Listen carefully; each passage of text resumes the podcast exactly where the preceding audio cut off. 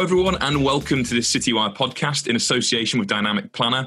I'm Ian Horne, Head of UK Audience Development for Citywire, and today I'm joined by Jim Henning from Dynamic Planner and Simon Drake, Chartered Financial Planner and Director of Bainley Drake Wealth. In this series, we're looking at cash flow planning, decumulation in retirement, technology, and how advisors can demonstrate their value to clients.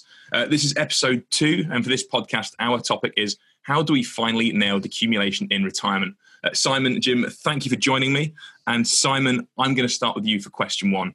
Uh, and that question is uh, what do you typically do currently for a client that's entering or just starting retirement?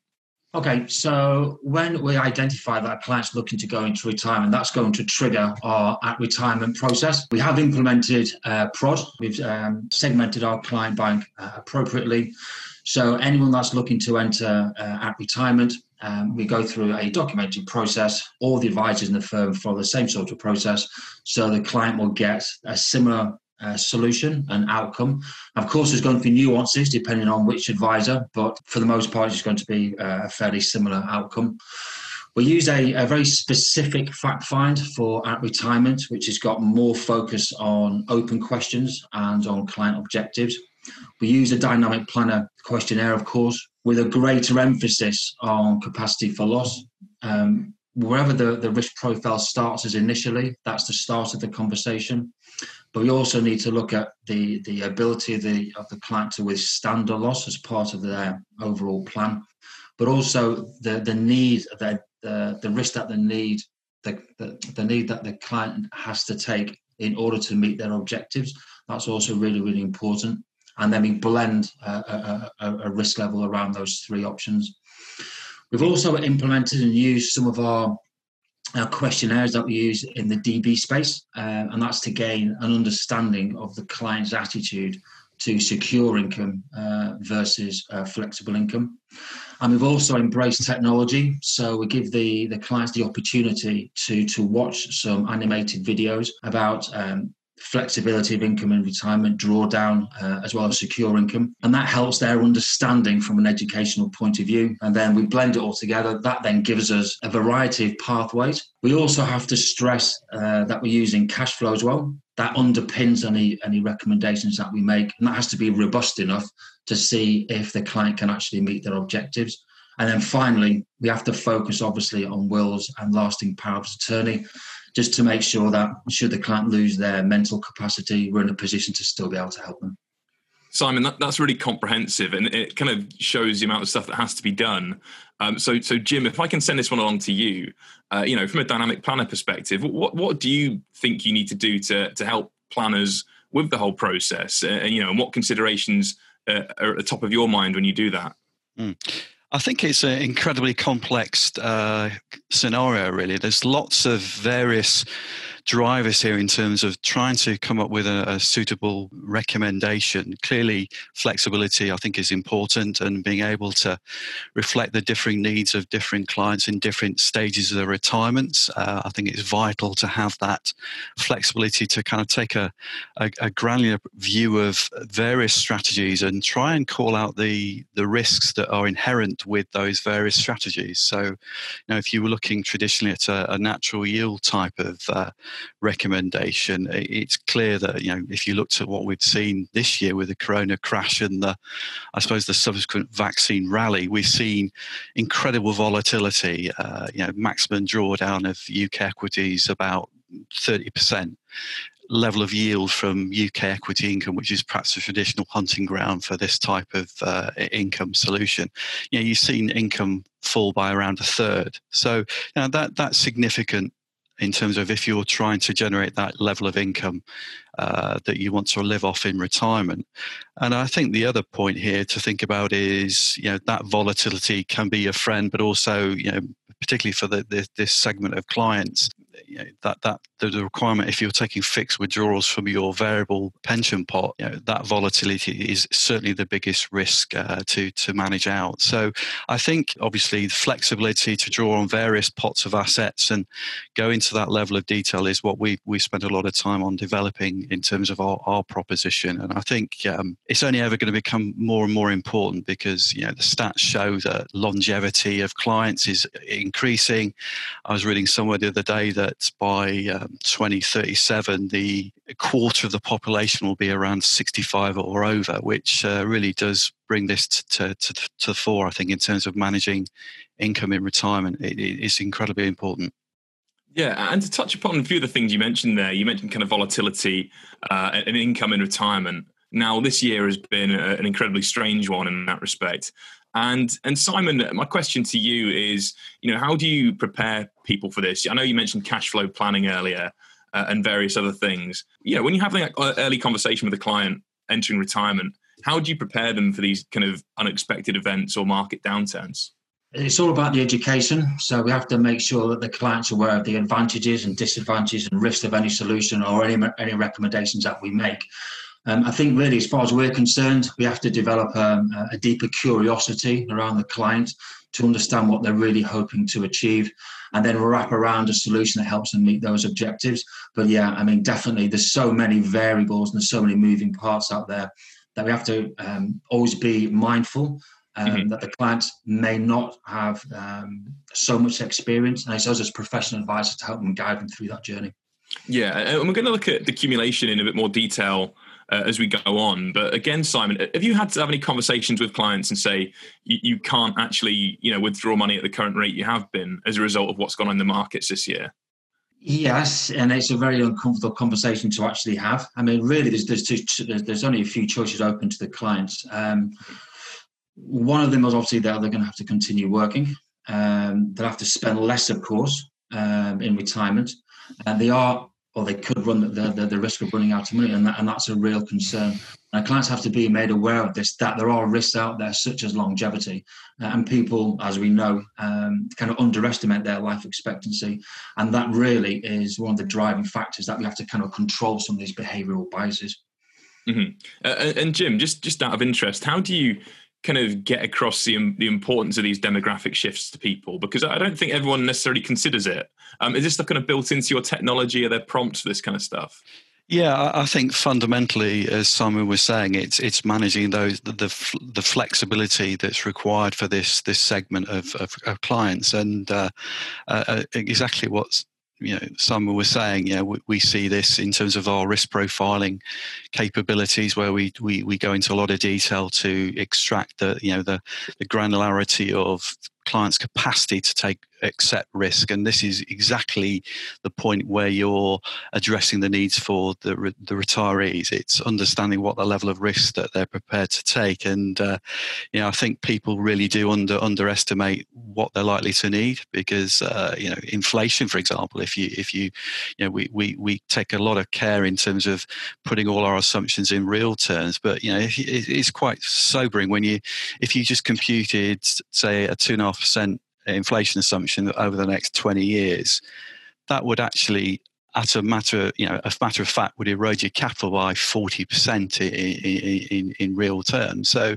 you know, this is the, the fundamental, these are the fundamental issues. So uh, we take a gr- great lot of time and care to provide, you know, forecasts that allow advisors to have those conversations because if the, the perhaps the biggest risk is actually not addressing the the, the, the issue about accepting a certain level of control risk to actually generate sustainable income in retirement.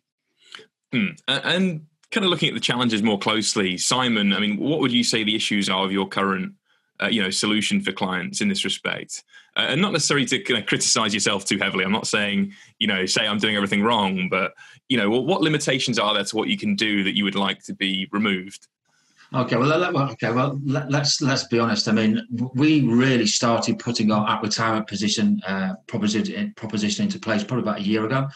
Um, I was at an event. We saw Rory Percival talking about prod and implementation client segmentation, uh, CRPs, etc.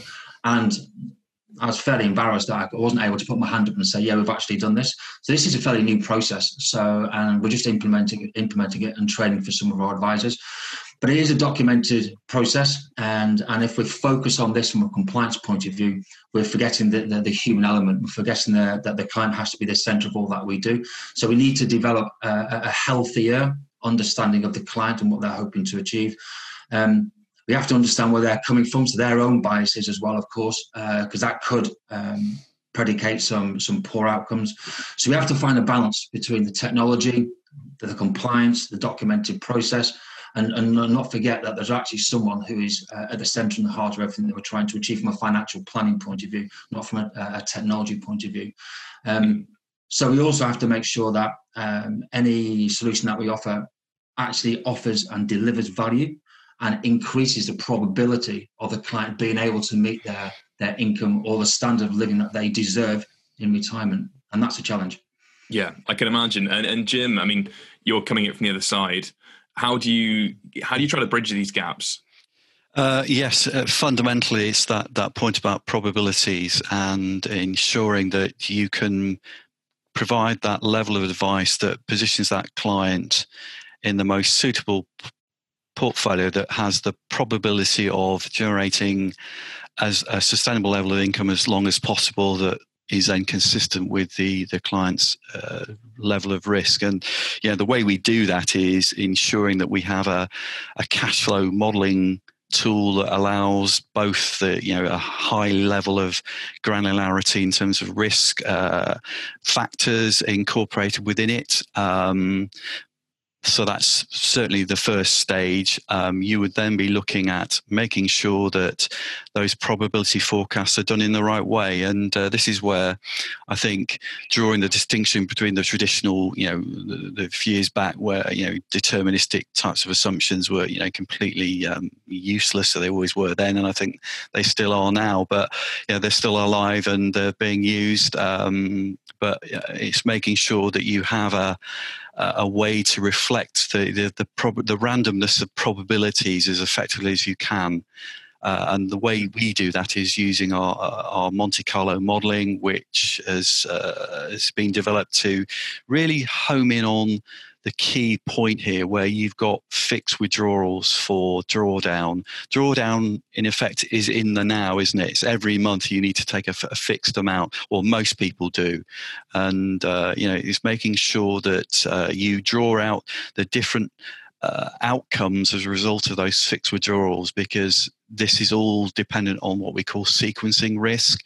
And, uh, you know, if you can run a whole raft of various sequences that are calibrated to your central asset and risk model, that's a very powerful step to allow you to have those conversations with clients and saying, you know, what's the probability reflecting the randomness in the future? What's the probability of you running out of money by taking this level of withdrawal? And that's where obviously the coaching and, and the, the careful considerations need to be taken into account with the, the advisor and the client's relationship. Yeah, and, and, Jim, I'll go back to you on this actually because um, you know cash flow modeling historically was often quite linear. You know, you'd look at a, yep. a decumulation plan and it would say this will work or this won't work. Whereas, as you kind of alluded mm. to there, the reality is there's a probability chance things will happen or things won't happen. So, how do you, how do you best communicate that to a client or to an advisor even? Uh, again, it's a, it's a great question, and it's something that we've learned over many, many years in terms of developing our, our solutions. That you know, some clients, some advisors are, are, are much more amenable to understanding numbers, charts, figures. Uh, so I think it's every everyone is different, and I think it's equipping both the advisor and the, and ultimately the end consumer to you know with the appropriate information they can understand.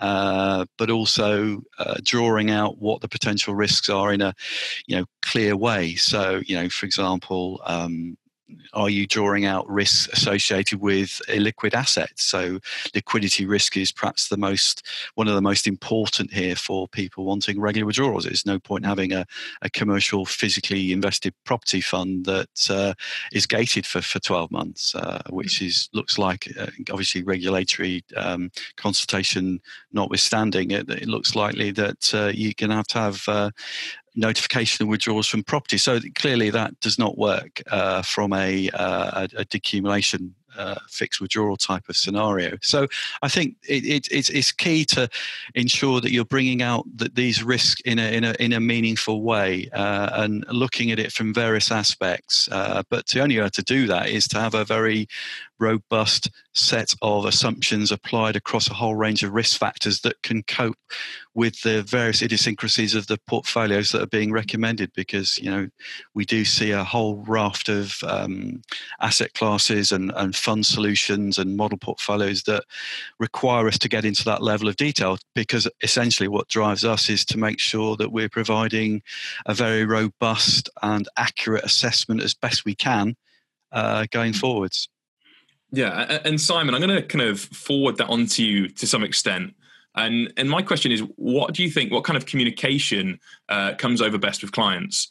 Because you're trying to get across all these different assumptions, probabilities, and things as Jim points out, like liquidity, which they might not have considered. Um, you know, what kind of information do you think clients best interact with? Okay, so so so we're tasked with making the complex sound quite straightforward and any communication, as you all know, needs to be fair, clear, and, and, and not misleading from a regulatory standpoint.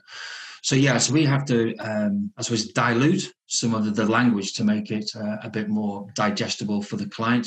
And in order for us to do that, we have to have a, a greater understanding of what's going on underneath uh, and what's underpinning um, the, the, models or the assumptions that are being made.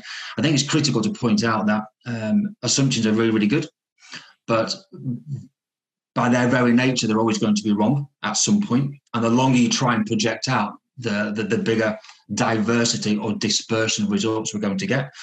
So that's where the art uh, of being a good advisor comes in, because we will then be able to look at the client circumstances uh, on an annual basis, look at what's underpinning the projections, and tweak it accordingly. So yeah, so as far as we're concerned, we have to have a, an understanding and embrace the technology, but obviously explain it in fairly straightforward terms to the clients that they understand.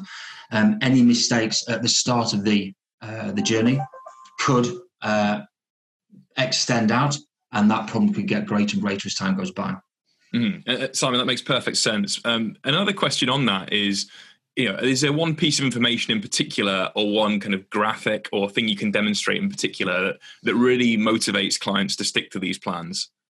Yeah, well, for us, it's the it's the probability of them being able to meet their their target income. So um, we will use the cash flow modelling, uh, the new one launched by Dynamic Planner. Obviously, we've embraced uh, wholeheartedly. I'm a huge advocate of that. Um, so we can give the client a range of pro- probabilities of them being able to meet the standard of living that they uh, deserve. Mm-hmm. Um, and it's really important that they can see that if this actually happened in reality, you're going to have to change your uh, spending patterns in retirement. So if I could just angle down uh, uh, one and select one chart, it would most definitely be that stochastic model um, where the client can see if this happened, these are what the repercussions could well be. But you could be pleasantly surprised if this happens too. But obviously, we, we can't let the client get too carried away because their biases will dictate that they may overspend in the early years. So it's a balance between the two, and that's why uh, regular communication is so vital. Mm-hmm. And obviously, Simon runs one of many IFA practices across the UK, and they're all very different. Um, so, Jim, my, my question to you is: Is there a particular part of your decumulation software that that people find particularly useful? Have you had particularly good feedback for one element mm. of it, mm. or is there one that's used more than others? I think it's uh, very much the what could happen, preparing for you know the worst, expecting you know the the, the medium forecast to have a, a, a sensible conversation, but being aware that you know the extremes, the one in twenty event, one in twenty year events can could and can happen and have happened. So, uh, and uh, I would totally uh, concur with the the ongoing client review is essential here because you know clearly uh, both assumptions will change over time clearly models and economics change uh, from uh, over the cycle we need to make sure that our, our, our central assumptions are up to date and relevant and the data that we're getting to assess these solutions is accurate. And uh, the way we do that is uh, twofold. Uh, one is we we get uh, asset allocation data directly from asset managers, so there's no mis- misunderstanding or misappropriation of how we describe assets. Uh, so it's all consistently um, collated to our in, to our in effect our risk uh, assessment lens, as it were.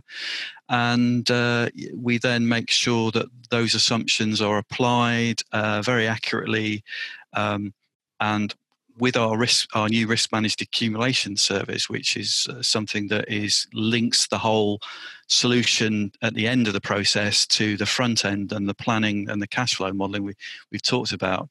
You know that is very very deep dive in terms of ongoing oversight. So we make sure that we we're reviewing those portfolios to ensure that that volatility, you know, the amplification risk that we talked about earlier with sequencing. Uh, is controlled uh, as effectively as we can, and that involves a lot of a understanding what the, the the underlying assets held within the solutions are actually are at in real time, but also making sure that uh, the managers are fully aware of uh, how how they their actions, the implications in terms of the model and what we're expecting them to to to do to stay within that special risk managed decumulation proposition. Mm-hmm. And to look at decumulation in general, uh, I've got a big question, which Jim, I will put to you in a second. Uh, but firstly, Simon, um, how would you answer someone who said nothing will ever nail decumulation? Hmm. Well, I don't think we're quite there yet, but we've made great strides in the last few years. I mean, talking about the, the RMD funds there, which Jim has just mentioned, I don't think the technology would have been there three years ago. Mm-hmm. So there's been leaps and bounds made in that. Um, I would also say that the RMD funds, from from a financial planning um, and a regulatory perspective as well, if you remember uh, TCF and treating clients fairly, there is an outcome five, um, which basically says that the client should expect that the financial advisors are recommending solutions and products that perform as expected. Now, this doesn't mean that they have to be top quartile, top decile, or or, or, or shooting the lights out. What this does mean that the journey has to be a bit more uh, predictable, mm-hmm. and these funds have to perform uh, as expected. So, as far as we're concerned, uh, we're very, very grateful that um, there's so much oversight, so we can understand when we're recommending these funds that they're actually working in the, in, in the right way. But yeah, there's a lot of there's a lot of uh, factors to consider. We've got the, the, the the investment management side, we've got the technological side, we've got the software, we've got the regulatory side, we've got the client behavioural biases. We all have to blend together. There's external uh, risk that we have to take uh, into consideration. So it's really really difficult. Um, I think we're getting there. I don't think that we're quite there yet but I think with the advent of prod and where uh, providers have to be designing funds for a specific client segment, which we can then match together as financial advisors, we're getting closer and closer as the years go by. Yeah, I think that's a good point around prod in particular, uh, with the regulation changing. And actually, if we can shift things back, maybe to kind of the, the RDR, you know, the onset of RDR, where are we now compared to where we were then? And again, Simon, I'd be intrigued for, for your perspective there. Well, yeah, I mean, for as far as we're concerned, uh, RDR was a was was a huge uh, shift, um, but the, the the ongoing um, focus from uh, from the FCA. I mean, we all got the the dear, CEO letter in January this year was with a, a, focus on retirement income to making sure that clients are getting the right sort of uh, solutions being offered to them. Um, the advent of the centralised retirement proposition as well, which you know, I've embraced from the outset. Some some advisors have been more reluctant to to to to embrace that, but this is driving us forward. Um, and now with um, with prod and the enhanced suitability, we all the two worlds are all coming closer and closer together, and that can only be a good thing for the clients. There's been massive, massive progress made. We've all had to raise our game, and for that, I'm very, very grateful. Mm-hmm. And, and, and, Jim, I'm going to put the question that I uh, gave Simon earlier to you, which is again, how would you answer someone who says nothing will ever nail decumulation?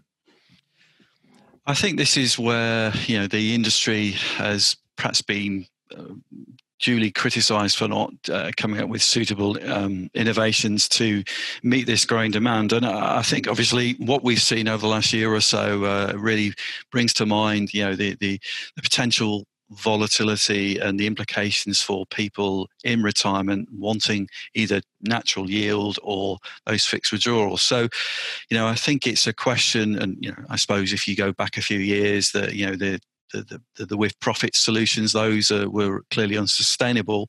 Um, I think what we've seen, you know, the, the, the movement across the industry to generate um, multi-asset solutions that are really trying to tackle these risks head on. I mean, clearly, you can't have there's no silver bullet here you you, have to maintain that flexibility and and appropriateness of, of, of solutions to meet individual client needs uh, but that, those client needs are not going to go away and um, I think we're not going to see, you know, given where we are with yields in, in, in fixed interest, you know, they're, they're not they're not what they were in terms of providing the the traditional ballast for portfolios to manage out that volatility. So diversification, but diversification in the right way to try and manage that volatility out has to be part of the solution here, and, and it's vital that uh, you know, those solutions are properly uh, constructed, but also reviewed uh, on an ongoing basis. And, and I think what we do in terms of providing that independent oversight is another, you know, comfort, I think, in terms of advisors and uh, ultimately customer adoption of these sorts of solutions. So, I think it, it's it's here to stay. The challenges for retirement longevity, uh, for income requirements, um, but uh, you know. I think we, we made a, a, you know the we're always seeing the industry. I think is a, a very welcome step forward. So yeah, we look work look forward to working with many more managers in terms of building our risk managed decumulation proposition. If I, if I can just pick up from what yeah, jump in, yeah, uh, Jim was saying, if, if I may, um, the, the client needs and objectives in retirement, they are a moving target and they are changing. So this is not a case of putting a solution in place and setting and forgetting. That's just not that's just not going to work because there's too many variables to consider. So following from what Jim has said, we need to maintain that flexibility of choice and, and the ability to be adapt and to be nimble uh, where necessary. And a combination of those two factors, I think, will get a better result for the client.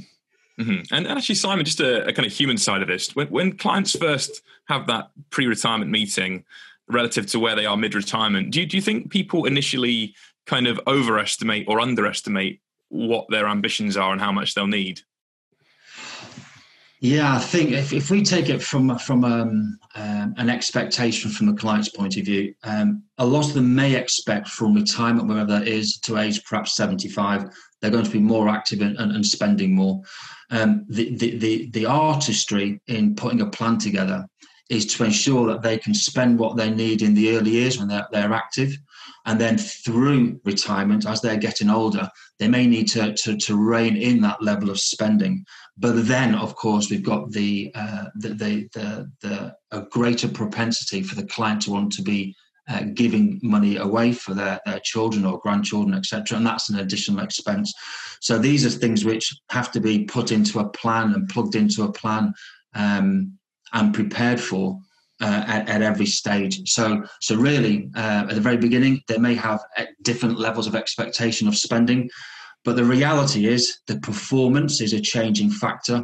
And, and sometimes you have to have the uncomfortable uh, conversation with the client, especially with COVID, that listen, this year we've planned for this, but you may have to rein in your spending. And that's never a, a, a positive conversation to, to have with the client. But being honest and open with them um, is, is, is really, really critical. Yeah, and, to go back to the, the investment proposition that underpins all of that, um, Jim, the decumulation funds in Dynamic Planner, uh, you know, they, they manage risk more intensively than perhaps other funds. Mm. Um, how do they help?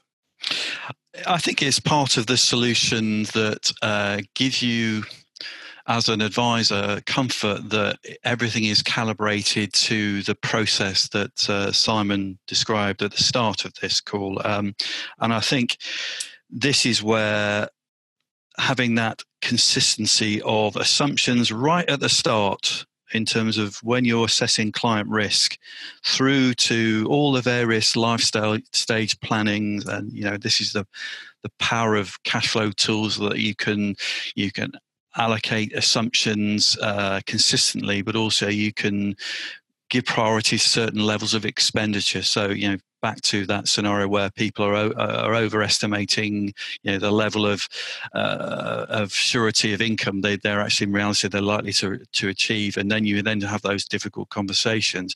So once you've had those conversations it's then making sure that you're doing your utmost to ensure that everything is consistent to that risk uh, assessment for that cash flow model case as it were. Uh, i'm sounding rather academic here, but you know these are client scenarios and these are clients uh, you know retirements that uh, everyone is wanting to do the right thing in the right way to to achieve that longevity of income. So I think this is where the hard wiring of the assumptions coupled with uh, ultra you know high level of oversight from us with high level of commitment from managers has to make a massive difference in terms of uh, planning effectively for this this this type of client scenario mm-hmm.